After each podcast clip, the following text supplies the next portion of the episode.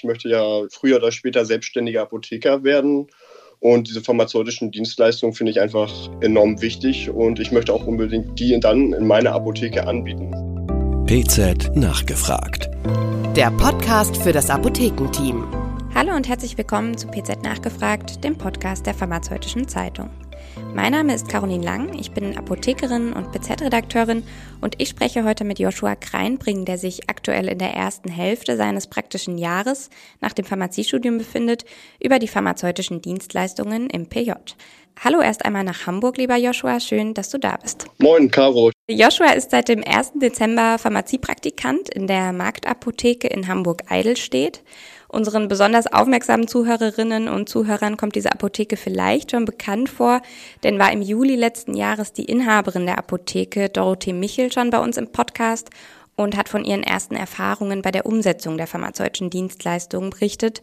Und mit Joshua ist heute ihr aktueller Pharmaziepraktikant bei uns und wir werden etwas darüber sprechen, inwiefern er während seines PJs in die Umsetzung der pharmazeutischen Dienstleistungen in der Apotheke integriert ist. Joshua, nun ist ja die einzige pharmazeutische Dienstleistung, die du als Pharmaziepraktikant selbst durchführen darfst, die Blutdruckmessung bei Hypertonikern und Hypertonikerinnen, die mindestens ein antihypertensives Medikament einnehmen. Inwiefern bist du denn im PJ in diese pharmazeutische Dienstleistung involviert?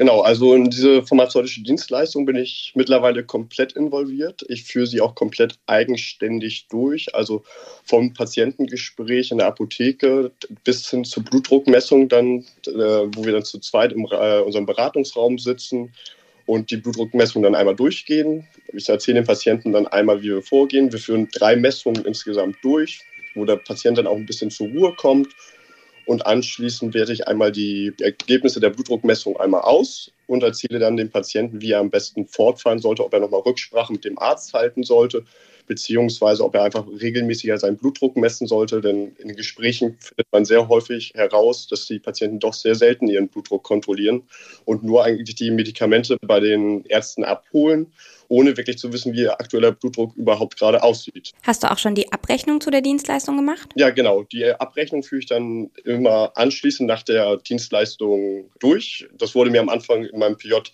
das war quasi meine erste Aufgabe, dass ich mich da einmal einarbeite, wie denn die Abrechnung wirklich funktioniert. Und das habe ich dann vor allem bei den Medikationsanalysen am Anfang äh, übernommen.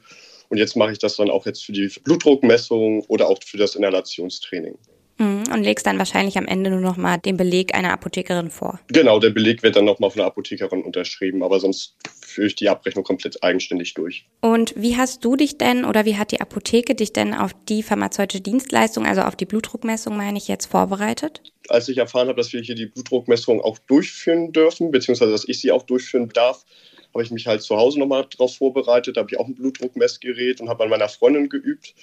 Und anschließend habe ich das ja auch in der Apotheke nochmal mit meinen Kollegen geübt und wir sind das genau durchgehend auch nochmal durchgesprochen. Also worauf wir achten müssen, dass der Patient dann auch gerade sitzt, seinen äh, Arm entspannt hält und auch, dass der Patient am besten ruhig ist und nicht spricht, was auch tatsächlich nicht immer das Einfachste ist, den Patienten wirklich davon zu überzeugen, dass er wirklich ruhig da sitzt und ja, einfach mal zehn Sekunden schweigt. Wie sieht's denn mit der Inhalatorenschulung aus? Die darfst du ja als Pharmaziepraktikant nicht eigenständig durchführen. Aber hattest du denn dennoch mit dieser Dienstleistung Berührungspunkte in deinem PJ? Ja, da habe ich auch schon einige Berührungspunkte gehabt. Ist ja auch eigentlich ganz klar, man gibt Inhalatoren in der Apotheke tagtäglich ab. Und es kommen natürlich auch von den Patienten immer wieder Nachfragen. Die versucht man dann natürlich bestmöglich zu beantworten und den Patienten natürlich zu helfen. Deine PJ-Apotheke bietet ja auch regelmäßig Medikationsanalysen bzw. erweiterte Medikationsberatungen an. Inwiefern bist du denn hier involviert? ja, das waren eigentlich die ersten Tage in der Apotheke. Da wurde ich ganz, ganz viel mit in die Medikationsanalysen reingenommen. Ähm, wir haben ein Beratungszimmer und die Patienten, die, die Medikationsanalyse wahrgenommen haben, wurden dann vorher von den Apothekern gefragt, ob es in Ordnung ist, dass ich als Tipp ähm, mit reinschauen darf in die äh, Medikationsanalyse. Und dann habe ich mich immer oder setze ich mich immer dann daneben und höre dem Gespräch zu und überlege gleichzeitig schon mal, was mir bei dem Patienten auffällt, ob mir gleich bei dem Gespräch schon irgendwelche Interaktionen auffallen, beziehungsweise dass irgendetwas vielleicht für den Patienten unklar ist. Und im Nachhinein, die Gespräche dauern ja meistens so eine halbe Stunde bis Stunde, je nachdem, wie viele Medikamente denn auch der Patient wirklich bekommt.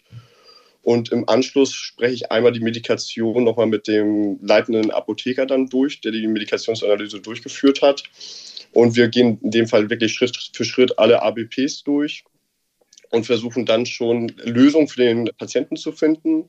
Meistens zieht sich der Apotheker dann nochmal ins Backoffice zurück und macht die Analyse vollständig und wir besprechen sie anschließend nochmal. Dann gibt es immer ein Abschlussgespräch mit dem Patienten, wo ich mich dann auch wieder mit reinsetzen darf und dann auch wieder die Abrechnung machen darf. Und würdest du sagen, du fühlst dich durch das Pharmaziestudium gut auf die verschiedenen Dienstleistungen vorbereitet?